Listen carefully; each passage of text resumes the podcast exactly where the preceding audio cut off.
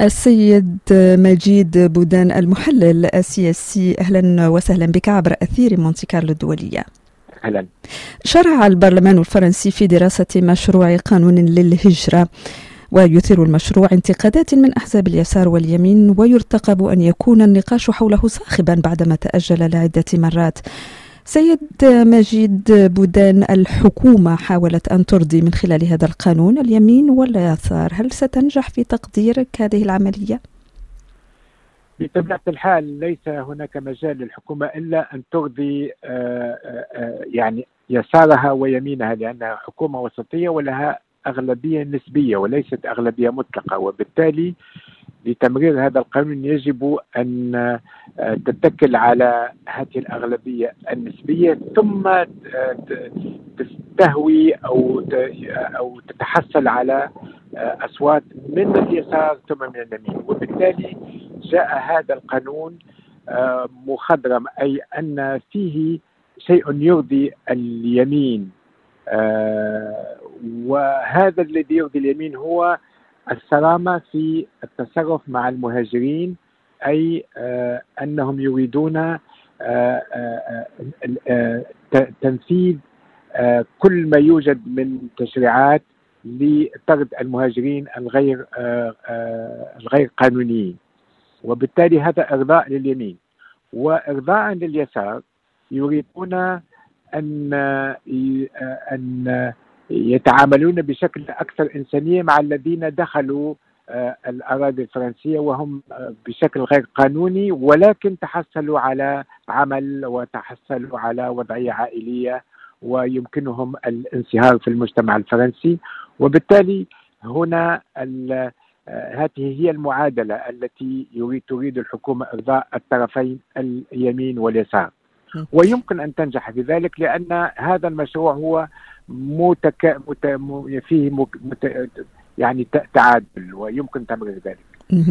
آه، سيد مجيد كيف يمكن أن تتأثر أجواء النقاش حول هذا القانون بالظروف السياسية العامة سواء على المستوى المحلي أو المستوى الخارجي الإقليمي؟ بطبيعة الحال هذا المشروع آه، أتى في في وقت آه، صعب جدا وهو سيتأثر فعلا بما يحدث خاصة بعد مقتل الأستاذ في في آه، في التعليم الثانوي آه، وكذلك يتأثر بالوضع العام في الشرق الأوسط وقضيه فلسطين وما يحدث في غزة. ومهما كانت التحاليل السياسية فإن هناك ربط كبير هناك أكبر جالية يهودية في فرنسا ثم هناك أكبر جالية مسلمة كذا وعربيه وشمال إفريقية في فرنسا. وبالتالي آه، نرى ردود الأفعال يعني تؤثر في آه، في هذا القانون وفي حتى الجو العام. هو سوف لن يتأثر قانونيا ولكن سيتأثر بهذا الجو العام. وهذا القانون له مدة صار وهو على طاولة النقاش ولكن أتى حسمه في ظرف صعب. ولكن هذا هي هذا هو الوضع السياسي. يجب أن يمر هذا القانون الآن مهما كان الوضع السياسي ولكن مع هذه التأثيرات التي يجب أن تؤخذ بعين الاعتبار. أه، سيد مجيد بوتان أه، حضرتك ترجح أن تنجح الحكومة في تمرير هذا القانون ولكن ماذا لو لم تتمكن من ذلك؟ هل تلجأ إلى 43 أه، تسعة ما يتيح لها تمريره من دون تصويت؟ وما انعكاسات ذلك عليها أي على الحكومة؟ لماذا يمكن للحكومة أن تنجح؟ لأن معارضة بأقصى اليمين وبأقصى اليسار ليست لها الأغلبية لإسقاط الحكومة. وهنا يبقى موقف اليمين ليس اليمين المتطرف الذي تمثله مارين لوبين وجوردن باردلا يعني الجبهة القومية ولكن اليمين المعتدل الذي يمثله حزب آه، الجمهوريون وهذا الحزب له حوالي آه، تقريب 70 نائب. وإذا صوت ضد الحكومة فإن البرلمان سيقع حله بشكل شبه آه، ثابت. وهنا ليس لليمين أي إمكانية للتحصل على تموقع أكبر. ويمكن أن يسهل العمل لكي يصل اليمين المتطرف. وبالتالي سيفكر مهما كانت التهديدات أنه يمكن أن يقوم ب بلائحة لوم ضد الحكومة فإنه صعب وأنه سيكون انتحار سياسي لليمين المعتدل.